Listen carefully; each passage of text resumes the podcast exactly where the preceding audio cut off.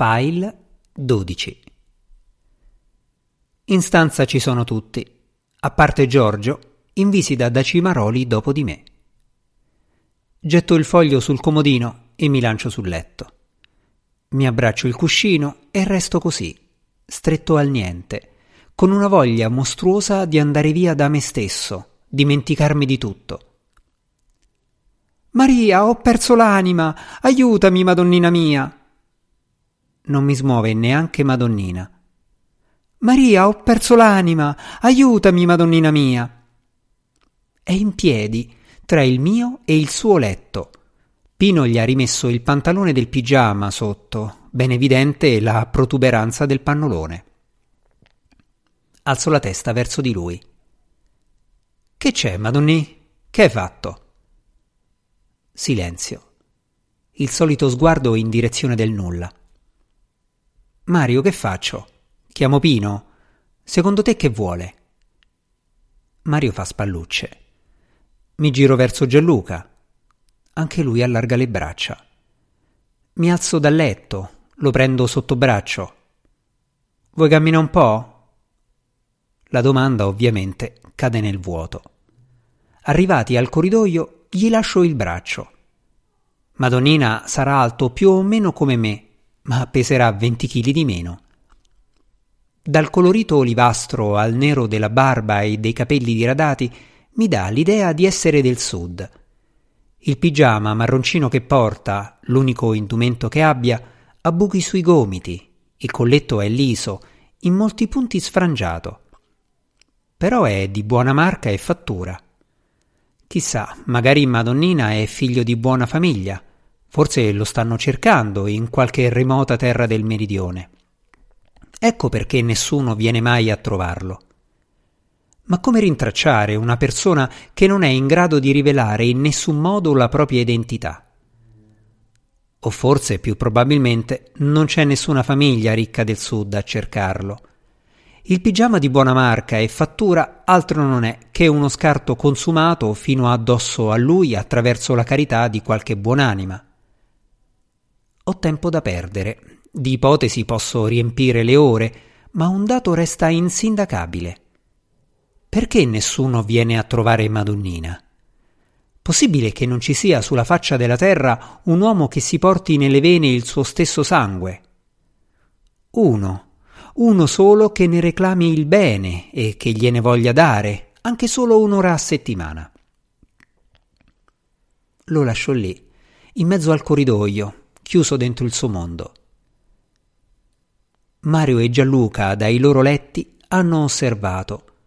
Ora sono io ad allargare le braccia, a mostrare l'inutilità del mio operato. Ma che altro fare?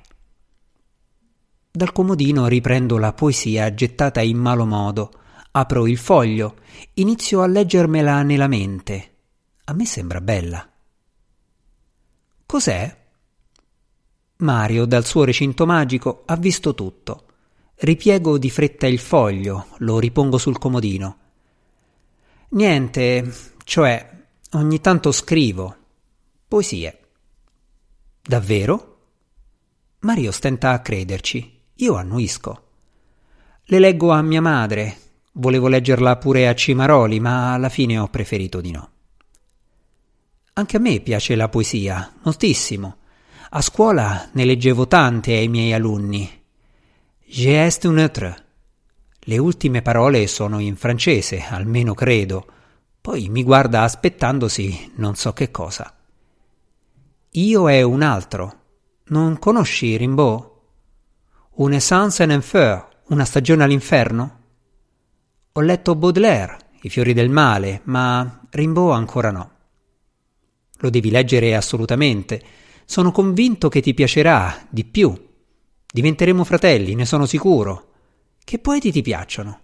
Quali conosci? Io non faccio lettere, leggo poesia per conto mio. Conosco bellezza, Saba. Mi piace la poesia onesta. Anche a me piace scrivere così, anche perché se no mia madre non le capisce. E poi con le parole se deve arrivare all'osso, ci si deve spogliare. Invece tanti poeti, mi pare, ci se vestono, ci se nascondono dietro. Caproni lo conosci? No. Ti piacerà molto anche lui. I miei alunni lo amavano tanto, proprio perché non ha bisogno di mischiare troppo le cose. Nell'apparente semplicità sa dire tutto quello che appartiene all'essere umano, a noi. Grazie. Perché non leggi quella che hai scritto te? Per la vergogna mi sento il viso andare in fiamme. Tiro indietro i capelli bagnati di sudore. No, meglio di no. Perché? Mario, casto, domanda senza capire.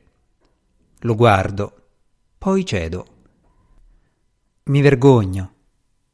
De noi, Daniè? È Gianluca a rispondere, stranamente serio. Qui nessuno giudica nessuno, pure perché se no ci staremmo una trentina d'anni qui dentro. Malgrado il fiato grosso, il cuore accelerato, mi lancio. Va bene. Non ho mai letto a più di una persona per volta. Schiarisco la voce. È ora di buttarsi, come i miei amici dalla cabina del Papa. Sei sempre tu che vieni a riprendermi. Ne è piena la memoria di te che spunti e mi porti via. Alle scuole tutti i malori li fingevo per vedere il tuo arrivo fino a oggi dove niente si finge ed è vero il male che mi spezza e quanto più è atroce aspettarti, passato dai banchi a questo bianco lettino. Non guardo nessuno, ripiego il foglio. Non è stata una buona idea leggere la poesia, il ricordo di mia madre, la sua assenza, mi hanno fatto sprofondare nella nostalgia di lei, della mia casa. È bella veramente. Mario ha gli occhi lucidi, sta con il capo leggermente piegato da una parte. Sembra volermi guardare da una diversa angolazione. Grazie, Daniele. Per l'emozione non riesco a stare fermo. Mi gratto la testa, sudo, poi cerco di restituire tutta la gratitudine che mi sta dimostrando. Grazie a te, ma se sente er bene che voglia tu madre. Bella. Gianluca si accoda ai complimenti con ben altro peso negli occhi. Sembra assorto dietro chissà quale parto della mente, ma non ci vuole particolare sensibilità per immaginare il soggetto che si agita dietro tutto. Io sono solo un appassionato, ma secondo me dovresti farle leggere a qualcuno che ti possa aiutare. Mario non lo sa, ma sta parlando del mio più grande cruccio. La foga mi fa alzare dal letto. Ci ho provato. Io vorrei solamente sapere se quello che scrivo vale qualcosa. Invece in giro trovi tutti i furbi che ci vogliono guadagnare. Ti dicono sei bravo, facciamo il libro, e gli dai tre milioni per un libro che non guarderà mai nessuno. Si chiama editoria a pagamento. Ma non può funzionare così. Un libro è una cosa seria, e come si fa scalare montagna a uno che non è mai stato nemmeno in collina? Dalla stanza dei medici fa ritorno Giorgio. De che parlate? De poesia. Gianluca gli risponde dandosi un'aria colta, profonda. Lui lo guarda con faccia schifata. Non mi piace. A me piacciono i cartoni e i giornaletti zozzi. La risata è di tutti. A me in gola è rimasto il ricordo di mia madre. Pronto? So io. Tuo padre mi ha detto dei capelli. È una sciocchezza, stanno già a ricresce, fosse quello. Perché invece che c'è? Una palude. D'ora in avanti devo ponderare ogni parola per non finire ingoiato dall'ansia di mia madre. Niente, che è? Niente, va tutto bene. Ho detto fosse quello così, per modo de dì. Chi sarebbe questo che t'ha dato fuoco ai capelli? Nella voce rintraccio perfettamente la sua parte animale a sangue caldo, un mammifero di sesso femminile a cui hanno toccato un cucciolo, in allerta, pronta ad attaccare pur di difendere. Ancora, se te dico niente niente, sta tranquilla. Ma l'hai detta a qualcuno? Non è che questo ci riprova. È uno che non sta bene, parecchio. Secondo me nemmeno si è reso conto, ma non è cattivo. I capelli che m'ha bruciato sono la cosa meno dolorosa. Perché t'ha fatto qualcos'altro? Ora nella palude mi vedo sprofondato sino alla vita. Mamma, non parlo de dolore fisico. Me spieghi meglio, per favore. Non me stai a fa capire niente. Ma ancora non hai capito. Parlo del solito. Qui dentro mi faccio male a guardare, c'è una sofferenza che non pensavo esistesse. Io rispetto a loro c'ho voi, loro hanno solo la malattia. Mentre parlo, rivedo uno a uno i miei compagni di stanza. La solitudine, il disagio sociale, anni e anni di lotta contro il proprio male, spesso anche contro quelli accorsi in aiuto e peggiori del male stesso tutte cose che conoscevo per sentito dire. Ecco perché ti serve questa esperienza. C'hai vent'anni, sei ancora un ragazzino, tu puoi ancora tutto. Sì, è vero. Essere nella condizione di cambiare. Mi piacerebbe. Ma non posso sostituire gli occhi, non posso negare alla mia natura di fare il suo corso. Chi può togliermi la sofferenza? Quale compito devo svolgere per non sentire più il dolore degli altri? Sarà la maturità, il diventare adulto, a dare durezza alla mia pelle? Solo questo posso sperare, anche se a guardare i miei compagni di stanza, alcuni con molti più anni dei miei, è la preoccupazione a prevalere. Su di loro il tempo non ha fatto crescere nessuna scorza. Ci sentiamo domani, sta attento, mi raccomando. Saluta papà. La cerimonia d'apertura dei mondiali americani è una pagliacciata di prim'ordine, peggio di come me l'ero immaginata. Schiere di uomini e donne stretti in costumi improbabili, Diana Ross obbligata a correre e a cantare contemporaneamente, a tirare quella specie di calcio di rigore, il tutto per dare vita a una scenetta che nemmeno Benny Hill. Mamma mia. Non ho, come molti miei amici, un'antipatia dichiarata verso l'America, ma lì c'entra la politica, tanto da destra quanto da sinistra. L'ideologia in sé, nel suo presumere la realtà come qualcosa di statico, nelle sue certezze incrollabili, è quanto di più lontano dalla mia natura. Lo dico a ragion veduta, dopo aver toccato con mano, e lo dice la mia storia, quello che ho fatto sin qui. Ho vent'anni. A diciassette ho dichiarato guerra alla vita. È cominciato tutto con un viaggio, un ritorno a casa da Misano Adriatico a piedi per mezza Italia, solo e senza un soldo. All'insoddisfazione ho avvicinato mille soluzioni possibili. Non ho chiuso la porta a nessuna esperienza, per quanto stravagante. Mi sono cercato dappertutto, dentro sedi di partito, chiese, luoghi destinati a ogni sorta di depravazione. Ho provato ad aprire porte invisibili e per farlo mi sono fatto aiutare da ogni droga, lecita e illecita. Ci sono stati momenti di appagamento, ma poi tutto è scappato via e io dietro all'inseguimento. In questa corsa sfrenata che mi ritrovo a compiere dietro una preda sconosciuta, con buona probabilità inesistente, ho incrociato uomini inchiodati alla loro versione dei fatti.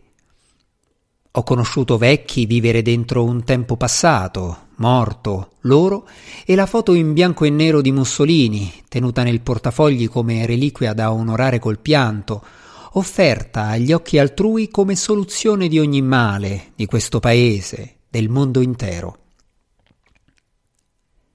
Ho visto tanti ragazzi, miei coetanei, vivere anche loro in un tempo passato, morto, a idolatrare guerriglieri disegnati sulle pareti dei centri sociali, a venerare teorie economiche come testi sacri, a credere ciecamente che tutto cambierà grazie all'odio verso il potere e chi lo rappresenta, il disordine come soluzione finale. Io ho creduto a tutto, poi ho rinnegato. Mi sono ferito con tutta la vita che potevo per giungere qui, ora, con una sola certezza da difendere. Tutto quello che ho vissuto, tanto poco che sia, non è la preda che cerco. La cerimonia continua a dar spettacolo, un fuoco pirotecnico dietro l'altro, ma io ho finito i biscotti, il motivo reale che mi ha portato nella saletta della televisione. In stanza l'odore della cena degli altri era insopportabile, tanto forte da impedirmi di mangiare con la soddisfazione che si merita. La pietanza colpevole del proprio profumo era un petto di pollo alla griglia, all'apparenza innocuo, accompagnato da zucchine bollite. Oggi, a sentire il meteo, dovrebbe essere l'ultimo giorno dell'ondata di caldo record. Lo spero veramente. Nella stanza, come una musica soffusa, appena percettibile, iniziano a rialzarsi gli odori. Una melodia che lascerei volentieri a qualcun altro. Rossana, mentre ritira i resti della cena, sembra particolarmente stanca e il suo turno è appena cominciato. Tutto bene? Lei non si aspettava la mia domanda. Bene è una parola grossa. Resta sul vago, ma il bisogno di parlare riguarda tutti, sani come matti. Oggi sono stata quattro ore in fila all'Inps perché mio marito ha un'invalidità rivedibile ogni due anni. Rivedibile di cosa? Forse se passa Cristo e fa un miracolo. Ogni due anni devono rivedere tutto. Per l'invalidità definitiva ci vorrà ancora tempo. Aiutano per la discesa. Rivendo a lei una battuta che migliaia di volte ho sentito uscire dalla bocca di mio padre e mia madre, quando niente altro si può dire al proprio interlocutore di fronte alle sue ragioni, negate dal nemico di turno. Lei chiude il discorso con un sorriso, il ritratto della mestizia. Come me sta? Gianluca, rivolto a me e Giorgio, si mostra con una specie di foulard dai colori sgargianti messo a mo' di canottiera, annodato dietro al collo, strettissimo sulla pancia e il petto. Bello, Giorgio risponde per primo. Reputo finita la questione, ma Gianluca, indicandomi con il mento, pretende anche la mia opinione. Stai bene, solo non c'è caldo così, tutto fasciato. Gianluca mi guarda con indulgenza materna. Come caldo? Ma è un fular, è un pelo, leggero leggero. Mi son messa così proprio per sta fresca. Oh, sapete mo se stavo fuori che facevo? Ora è Giorgio a pretendere risposta. Che facevi? Un ghiacciolo alla marena. Buono, fresco. L'invito all'immaginazione e ai desideri non può essere ignorato. Mi tiro su, poggio la schiena alla testa del letto. Io, se stessi fuori, me ne andrei in qualche locale, una bella birra fresca, poi verso mezzanotte un cornetto al gelato. E chi m'ammazzerebbe? Gianluca si sente sfidato, si alza dal letto, ci guarda quasi con pena. Il ghiacciolo alla marena, il cornetto argelato, che tristezza. Io me ne andrei al centro di Roma, a passeggio, poi a ballare l'alibi, a cercare l'uomo della vita mia. Giallù, noi parliamo di cose per sta freschi, tu vai subito a sbattere a quello che sai. Ah da niente, credo, dove vado a sbatte se no. Anzi, hai detto bene, vado proprio dove se sbattono. Alla sua battuta è lui a ridere più convinto di tutti. Invece eccoci qui, dentro un forno, senza nemmeno la possibilità di ghiacciolo. Giorgio, incredibilmente lucido, ha trovato le parole migliori per toglierci anche il gusto di fantasticare. Psst. Mario, sino a ora assente dal nostro chiacchiericcio, ci guarda uno per uno, poi ci invita nel suo angolo. Immagino voglia farci vedere qualcosa che riguardi il suo amico uccellino, invece allunga il braccio verso l'orizzonte, ci invita a guardare in quella direzione. Il sole ora è basso, stanco, dopo aver dominato per ore. L'aria bollente trasporta i colori del tramonto, accende ogni cosa di rosso e arancio. Non c'è briciolo di materia di fronte a noi che non sia conquistato dalla fine di questo giorno di fuoco. Laggiù, sospesa fra cielo e mare, anche lei irradiata dal sole calante, un'enorme nave da crociera. Malgrado l'afa, si riesce a vedere perfettamente, grazie anche alle luci accese che la contornano e decorano. File su file di luci, dal ponte di comando sino alla poppa e alla prua, altre orizzontali a delimitare i diversi piani delle cabine. Un enorme presepe in navigazione, diretto verso il sole, oramai sul punto di calare dietro la linea del mare. Sentite. Mario porta una mano all'orecchio, ci invita a fare lo stesso. Nel salone ristorante il comandante sta per prendere la parola ha due baffi lunghissimi, grandi sopracciglia bianche, la sala è gremita. Eccolo. È un onore per me ospitare sulla mia nave tre celebrità di questo calibro, eccellenze conosciute in tutto il mondo. Fategli un bel applauso. Voi lo sentite l'applauso? Gianluca, Giorgio e io ci guardiamo sospesi, indecisi se assecondare o meno Mario e il suo sogno a occhi aperti. Alla fine annuiamo. Il comandante ha alzato le braccia per far terminare l'applauso. Signore e signori, un po' di calma. Lasciate che vi presenti uno a uno i nostri ospiti d'eccezione. La prima, la grande stilista amata dal set internazionale, la donna desiderata dagli uomini di mezzo mondo, lei, la diva delle dive, Gianluca.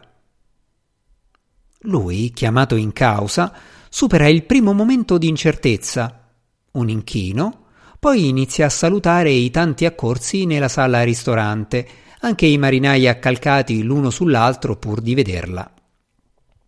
Gianluca conclude i ringraziamenti con una serie di baci soffiati sul palmo della mano, destinati ai tavoli più distanti. Ora è il turno dell'uomo dalla forza sovrumana, il titano capace di piegare l'acciaio, l'eroe salvatore di bambini, la nostra arma contro i cattivi del mondo. Sì, proprio lui, Giorgio. La vergogna in ogni angolo del viso, un gigante d'emozione, Giorgio saluta la folla in delirio. Una ragazza innamorata prova ad abbracciarlo. Lui dispensa baci a tutti e carezze ai più piccini, alza le braccia poderose al cielo in segno di vittoria. Il comandante della nave tenta di placare gli animi, si gira verso di me. Infine, l'uomo dalle suole di vento, il poeta che racconterà di questa e di mille altre avventure, il cantore di ogni pena e amore che il suo grande cuore gli darà in pasto. Proprio lui, Daniele. La gioia dura da trattenere, poi un inchino profondo. Grazie, ripetuto all'infinito, uno per ognuna delle centinaia di persone in piedi, solo per me. Guardo il comandante della nave. È il momento di farsi attori della gratitudine. A fatica calmo la platea eccitata. Credo sia giusto ringraziare il comandante di questa nave, Mario, l'uomo che ci ha condotto sino al sole, sempre con il sorriso sulle labbra, pronto a dispensare saggezza, con l'umiltà degna dei migliori, a lui l'applauso più grande. Mario non si aspettava questo rovesciamento di ruoli, si impegna nel più bel saluto militare che questi occhi abbiano mai visto. La sala esplode in tripudio. Daniè, Daniè, sei sveglio? È Giorgio. Proprio quando il sonno stava per venire, gli altri dormono tutti. Sì che so sveglio, che c'è? Non so se è per tutta la storia della nave, boh. Comunque. Silenzio. Attorno respiri profondi, beati, dormienti. Ah Gio, ma vedi che c'è? C'ho l'incubi. E che te posso fa? T'andrebbe di tenermi la mano? Accendo la luce sopra il letto. Me lo guardo nella speranza sia uno scherzo fuori tempo massimo. Ma che stai a di? Dai, mi tieni la mano. Tanto ci metto poco a dormirme. Ma stiamo pure lontani, non vedi? Lui per tutta risposta si alza in piedi, prende di peso il mio comodino e lo tira su senza fatica alcuna, poi accosta il suo letto al mio. Ecco. I letti vicini. Le due mani che si tengono. Quanto siamo brutti quando morimo. Vedo il suo profilo stagliarsi nel semibuio della stanza, perso dietro chissà quale pensiero, forse l'incubo che lo ha svegliato. Do una stretta alla sua mano, lo riporto qui accanto a me. Mo dormimo però. Giorgio si gira verso di me, malgrado il buio riesco a vedergli il sorriso. Buonanotte, Daniele.